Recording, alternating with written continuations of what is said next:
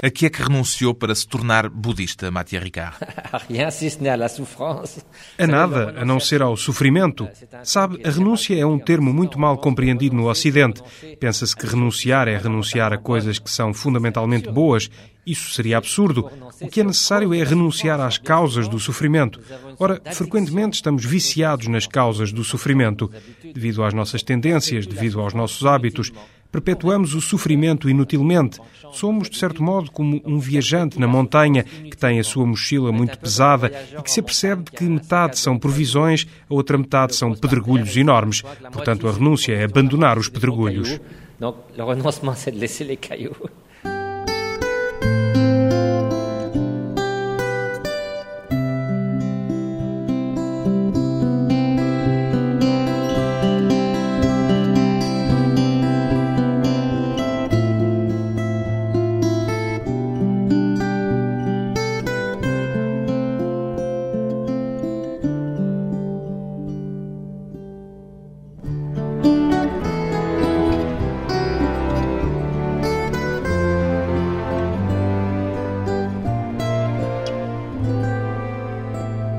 Mathieu Ricard, 57 anos, monge budista e intérprete oficial do Dalai Lama, doutorado em Biologia Molecular antes de se instalar há 30 anos nos Himalaias. O que é que guardou do seu espírito científico, Mathieu Ricard, na sua vida religiosa? J'espère euh, tout ce qui donne sa qualité à l'approche scientifique, c'est-à-dire Espero ter guardado tudo o que dá qualidade a uma visão científica, ou seja, o rigor da investigação, a honestidade na busca do conhecimento, porque para mim a ciência contemplativa é uma ciência. La science contemplative est une science. É uma ciência experimental. É uma ciência experimental, na medida em que é uma investigação do modo como funciona o espírito, mas através do conhecimento do espírito por ele mesmo, ou seja, da introspeção. A introspeção é insubstituível para conhecer verdadeiramente o funcionamento do espírito, os mecanismos das emoções, dos diferentes fatores mentais, sejam os que nos afligem, sejam os que contribuem para o nosso bem-estar.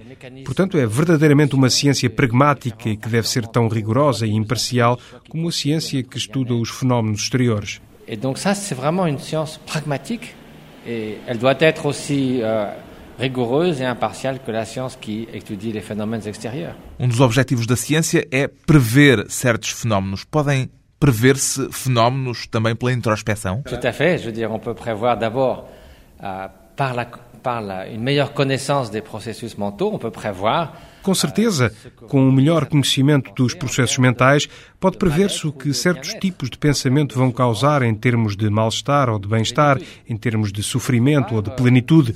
Por outro lado, e isso é interessante, a colaboração que agora foi iniciada com equipas de investigação científica, em certos casos, permitiu prever que este ou aquele tipo de meditação poderia ter um certo tipo de efeito sobre determinados fatores emocionais a nível cerebral. E, em muitos casos, de facto, aquilo que se pensava intuitivamente que faria a diferença, veio verificar-se quando se analisavam as regiões do cérebro implicadas neste treino mental.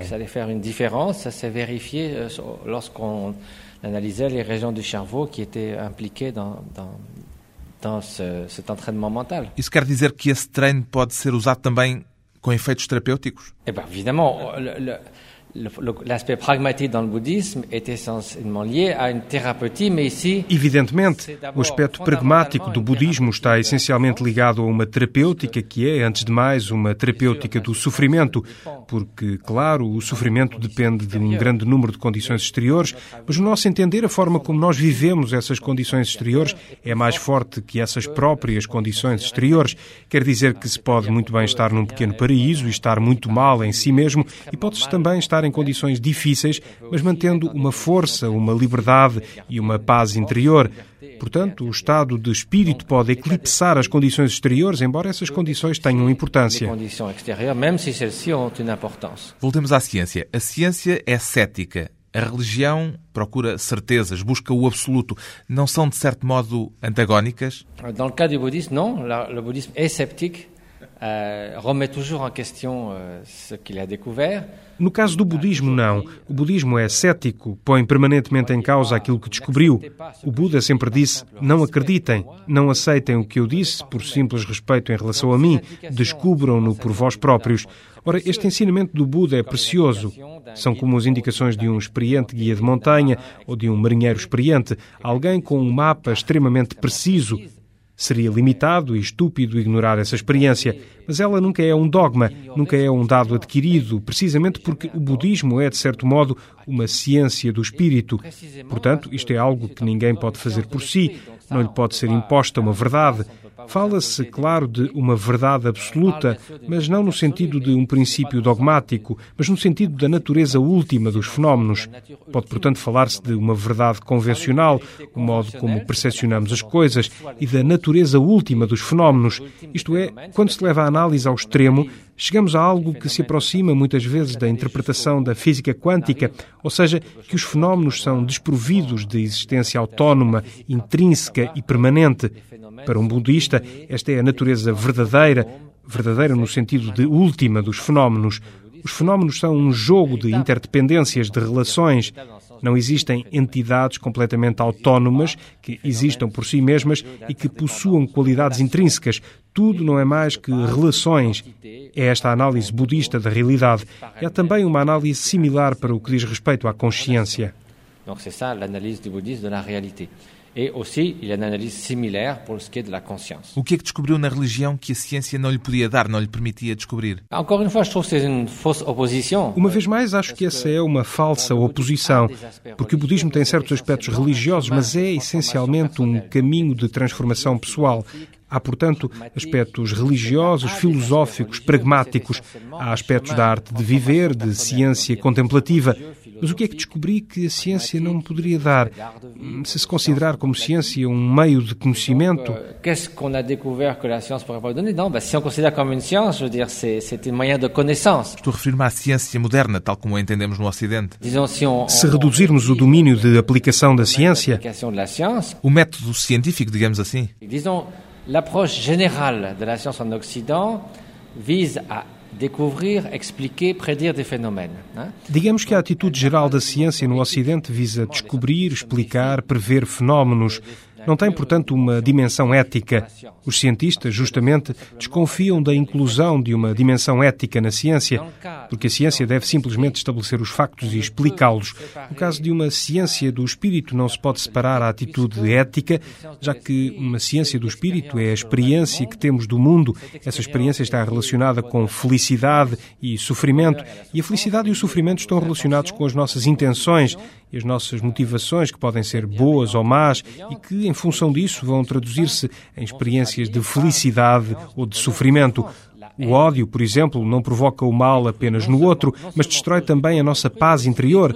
Portanto, uma dimensão ética, neste caso, não é uma moral que fala do bem e do mal em si mesmo, como princípios abstratos, como, sei lá, as ideias platónicas ou a noção do dever de Kant, que existem para lá do mundo dos fenómenos, existem por si próprias.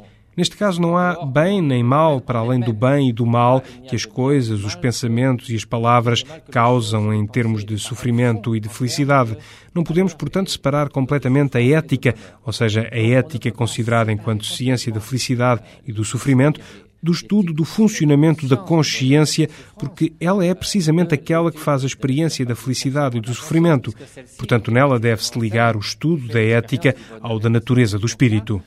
On doit euh, relier l'étude de l'éthique à celle de la, de la nature de l'esprit. Mas tudo isso depende da atitude que se tem perante os fenómenos, não propriamente dos fenómenos eles próprios, que são o que são e mais nada. Ça dépend de ce qu'on Isso depende daquilo a que chamamos fenómenos. O modo como funciona o espírito é um fenómeno em si mesmo. phénomène en soi. Bem, se a maçã cai, ela cai e isso é um fenómeno que não depende daquilo que eu penso dele. Oui, mais la façon dont vous allez le percevoir, l'interpréter, Sim, mas a forma como vai percebê-lo, interpretá-lo, conhecê-lo, a consciência está ligada a isso e creio que não se pode pôr de parte a consciência com tanta ligeireza.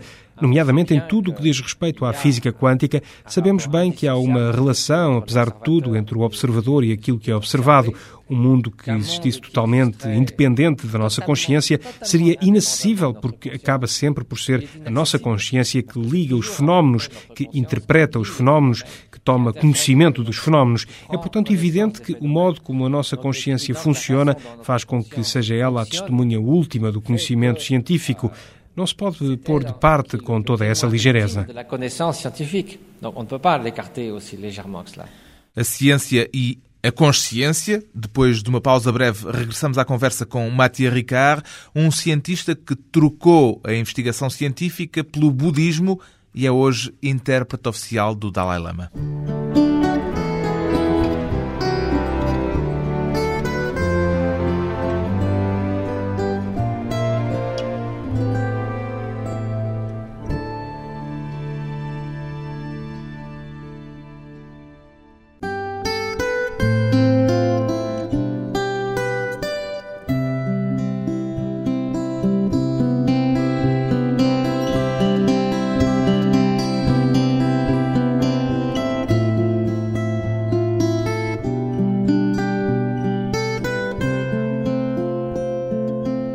Regressa à conversa com Mathieu Ricard, em tempos um cientista francês, hoje monge budista. O budismo, Mathieu Ricard, ensina que não existe aquilo a que chamamos o eu.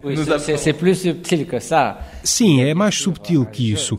Existe, obviamente, um jogo, digamos. Há aquilo que faz a experiência num dado momento. Tenho fome, tenho sede, existo. Instantânea, que é uma experiência subjetiva. Essa é claro que não se pode negar. Além disso, há também a noção de pessoa, uma noção bastante mais vasta que tem a ver com a nossa história, o passado, a memória, a relação com o que nos rodeia, a imagem que temos de nós próprios, a imagem que os outros têm de nós mesmos. Mas nós acrescentamos algo mais. Pensamos, por isso mesmo, que deve haver um eu, um mim, um ego, seja qual for o nome que lhe dermos, que seria uma espécie de entidade independente, que seria um pouco a própria essência do nosso ser e que nos caracteriza ao longo de toda a vida. E que nos caracteriza tout au long de notre vie. E é isso justamente o que o budismo contesta. Alors ça, on dit effectivement, notre corps change chaque instant, notre conscience change chaque instant. Ora, nós dizemos efetivamente, o nosso corpo muda a todo momento, a nossa consciência muda a todo momento. Imaginar que há uma espécie de núcleo que se desloca ao longo do tempo, que é eu, que é uno e que tem uma certa permanência, é algo que pensamos é apenas uma fabricação do espírito, tal como um rio damos-lhe um nome, dar-lhe um nome ainda vá que não vá, mas pensar que haja uma entidade Ganges ou uma entidade Mississippi é um erro. E uma vez que postulamos este eu, ele adquire uma importância considerável, de modo a proteger-se, a satisfazer-se, e torna-se um alvo porque, ao atribuirmos importância ao eu, é como se ele se tornasse um alvo que atrai todas as flechas da inveja, do ressentimento, do orgulho, da cólera, e é, portanto, um objeto que atrai o sofrimento. Et donc c'est un objet qui attire la souffrance. O ponto onde eu queria chegar é este. Se eu lhe perguntar quem é Mathieu Ricard, o que é que me responde? Sou um desses rios em constante transformação, uma onda dinâmica que se toma por Mathieu a torto e a direito. E que se sente, portanto, uma entidade individual, única. Sim, de um certo ponto de vista, mas seria necessário poder compreender que, obviamente, esse rio tem uma certa identidade. O Ganges não é igual ao Mississippi, talvez esteja mais poluído ou puro, pode ter uma determinada cor, tem uma história própria, obviamente, a história do rio da consciência. Mas não se deve, para além desta denominação, não se deve imaginar que existe uma entidade como uma alma ou um eu, que seja algo de unitário e de autónomo, porque isso é, no fim de contas, uma espécie de frustração na medida em que não está adequado à realidade. Isso leva-nos à ideia de vazio, que é uma ideia central do budismo.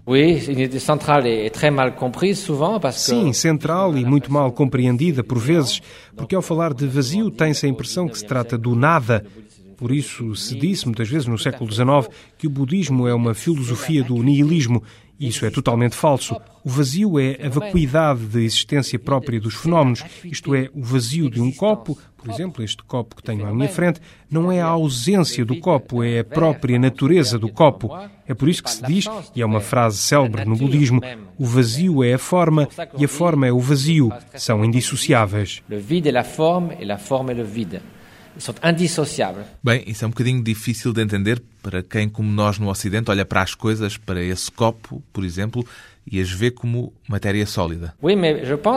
Sim, mas penso que é extremamente interessante ver que, se olharmos para as implicações filosóficas da mecânica quântica na interpretação de Copenhagen, creio que poderemos chegar a coisas igualmente espantosas quando se diz que um fenómeno pode ser, se o olharmos de uma determinada forma, uma partícula, se o olharmos de outra forma, uma onda duas coisas que são a priori inconciliáveis.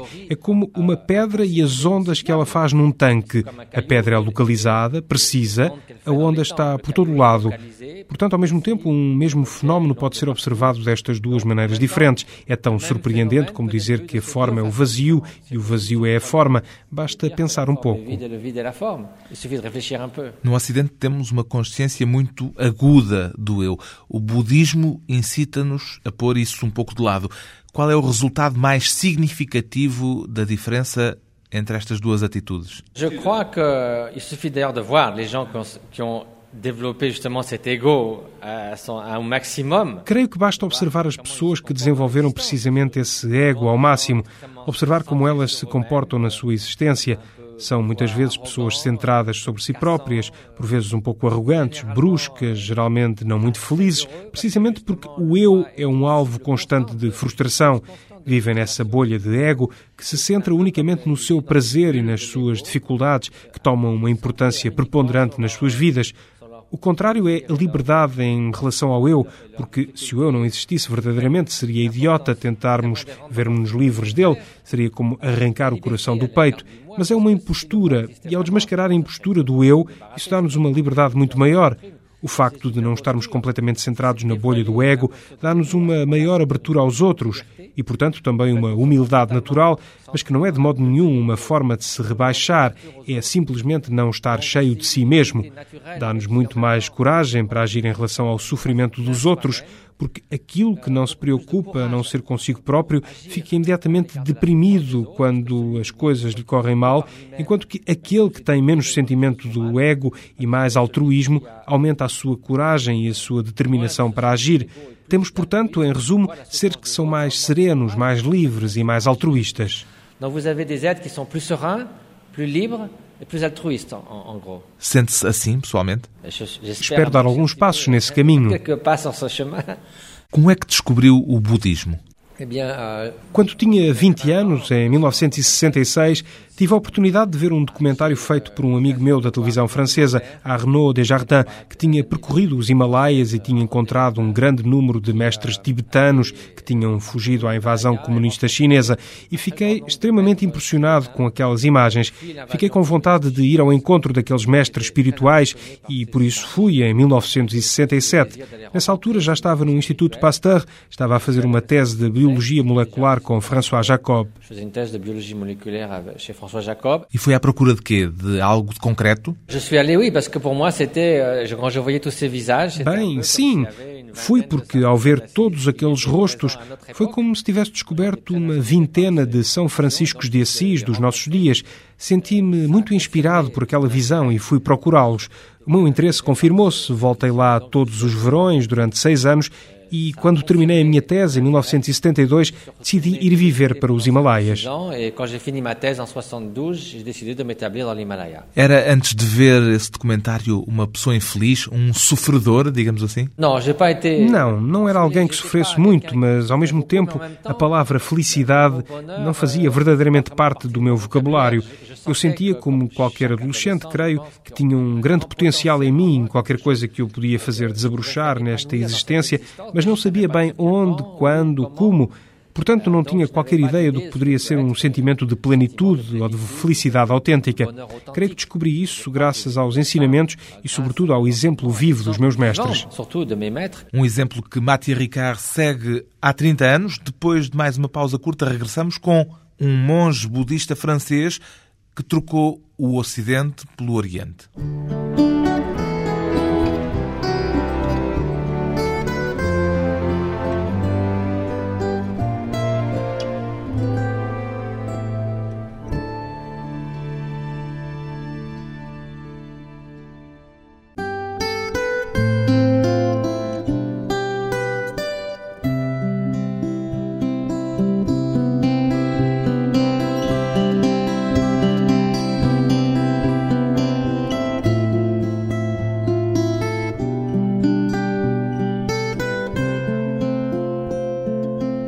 Regresso à conversa com o intérprete oficial do Dalai Lama, Matia Ricard, que teve por segundo mestre espiritual um mestre do próprio líder espiritual do budismo tibetano.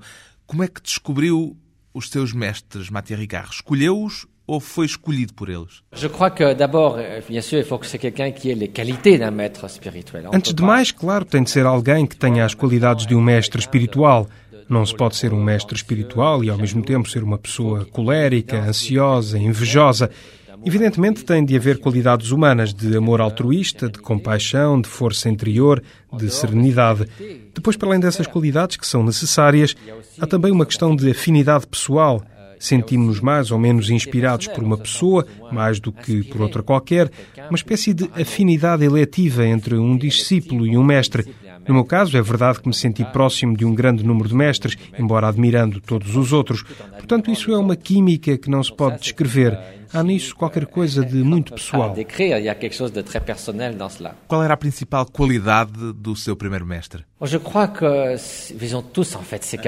Creio que, tendo em conta todas as suas qualidades, era realmente uma espécie de combinação entre uma enorme liberdade interior com um altruísmo a toda a prova, uma daquelas pessoas que não têm nada a ganhar para si mesmas, que estão inteiramente disponíveis para partilhar o seu conhecimento. Uma enorme força, mas não uma força que se nos imponha, nos constranja ou nos oprima. Pelo contrário, uma força que nos dá a confiança, que torna possível a viagem ao longo desse caminho espiritual. Portanto, é alguém que nos inspira, que nos mostra aquilo que poderemos vir a ser, talvez. Tal como admiramos um guia de montanha ou um marinheiro experiente, temos o entusiasmo de aprender com eles para seguir o seu exemplo. Há, portanto, muitas qualidades, mas creio que poderíamos resumir duas: a sabedoria e a compaixão. Há mais mestres espirituais no Oriente do que no Ocidente? Bem, no meu caso, a minha vida foi de tal modo que os encontrei lá, mas gostaria muito de os encontrar aqui. Sem dúvida também existirão, não sei.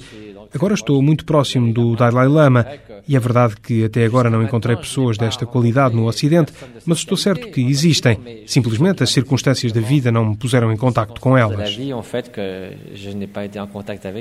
Li algures que o seu primeiro mestre não o encorajava a estudar.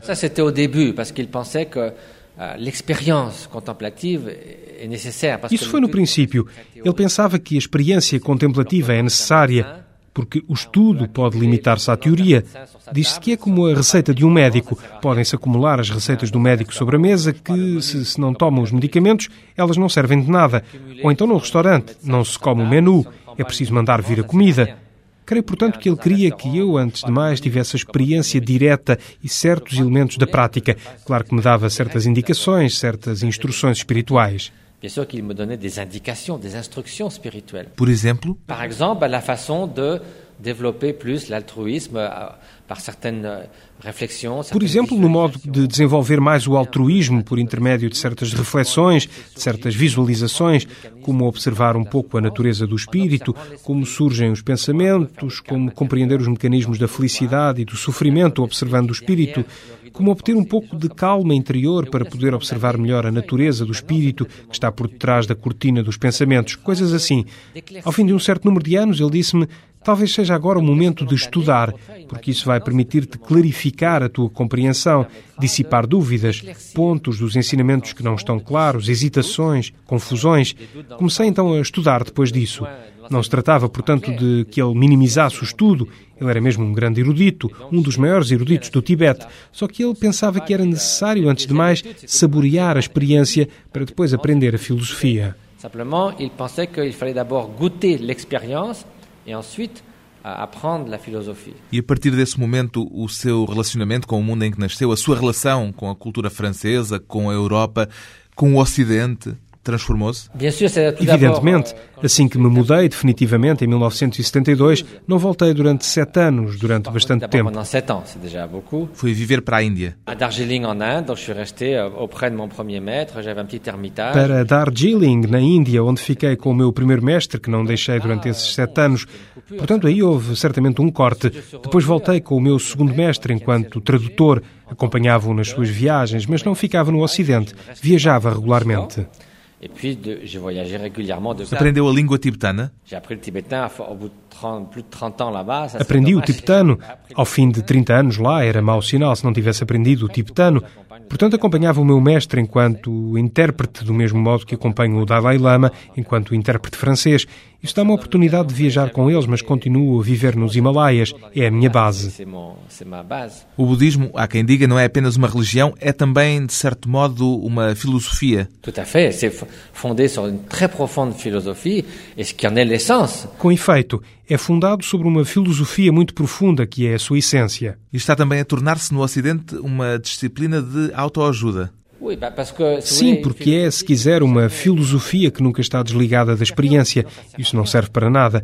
No budismo não se pode ser filósofo sem se ser sábio, ou pelo menos tender para a sabedoria. E ser sábio quer dizer ser livre das emoções destrutivas, negativas, como o ódio, a cólera, o ressentimento, a arrogância, o ciúme, a inveja quer dizer ser livre das paixões humanas. Atenção, das paixões destrutivas, das paixões que nos afligem, não a paixões de fazer o bem aos outros, a paixão de proteger o ambiente, a paixão da justiça. A paixão altruísta é, evidentemente, um motor indispensável para conseguir o bem dos outros. As paixões escravizantes são algo de que não temos necessidade. É muito diferente. A ausência de emoções destrutivas não é um estado amorfo, de indiferença Bem pelo contrário, é um Estado livre. E a liberdade é ser livre daquilo que destrói a nossa paz interior. Isso não é também, em certo sentido, ser um pouco menos humano? De modo nenhum, bem pelo contrário. Somos sempre humanos, estejamos felizes ou infelizes, egoístas ou altruístas. Mas se se fala de qualidades humanas, não se vai falar do egoísmo, não se vai falar do ódio. Vai-se falar da bondade, da liberdade interior, da paz, da alegria, da serenidade, da compaixão. Portanto, quanto mais se desenvolvem estas qualidades, mais uma pessoa se torna um autêntico ser humano, ou seja, aquele que está mais em harmonia com a sua natureza profunda, porque para o budismo, na natureza profunda há um potencial de bondade original do ser, de que ele se pode desviar muito, que está sempre lá. À nature profonde, il y a un potentiel de, une sorte de bonté originelle dans l'être qui peut dévier beaucoup mas que é toujours présente. Digo isto porque o conflito é algo de extremamente humano. Sim, de acordo, mas a doença também é algo de extremamente humano. As pessoas ficam doentes desde a origem da humanidade e não chega a dizer é natural, não é grave, não vale a pena procurar medicamentos e curá-la. O sofrimento também é extremamente humano, é natural, mas tem causas e podem se remediar. Et on peut y remédier. E o objetivo do budismo diria que é combater as causas do sofrimento? Exatamente, mas isso leva-nos muito longe, porque as causas do sofrimento são também a ignorância fundamental, o apego ao ego, a percepção dos fenómenos como sendo sólidos e permanentes. Portanto, para dissipar o sofrimento é preciso não só desenvolver qualidades humanas, a liberdade interior, mas a sabedoria. Falei-lhe do conflito e o Tibete vive precisamente uma situação de conflito. Oui, bien sûr, ben, c'est toujours très grave. La répression au Tibet se poursuit, surtout au Tibet central. Sim, evidentemente, a repressão no Tibete continua, sobretudo no Tibete central. Ou seja, no Tibete o sofrimento tem uma causa exterior externa. O sofrimento é exterior.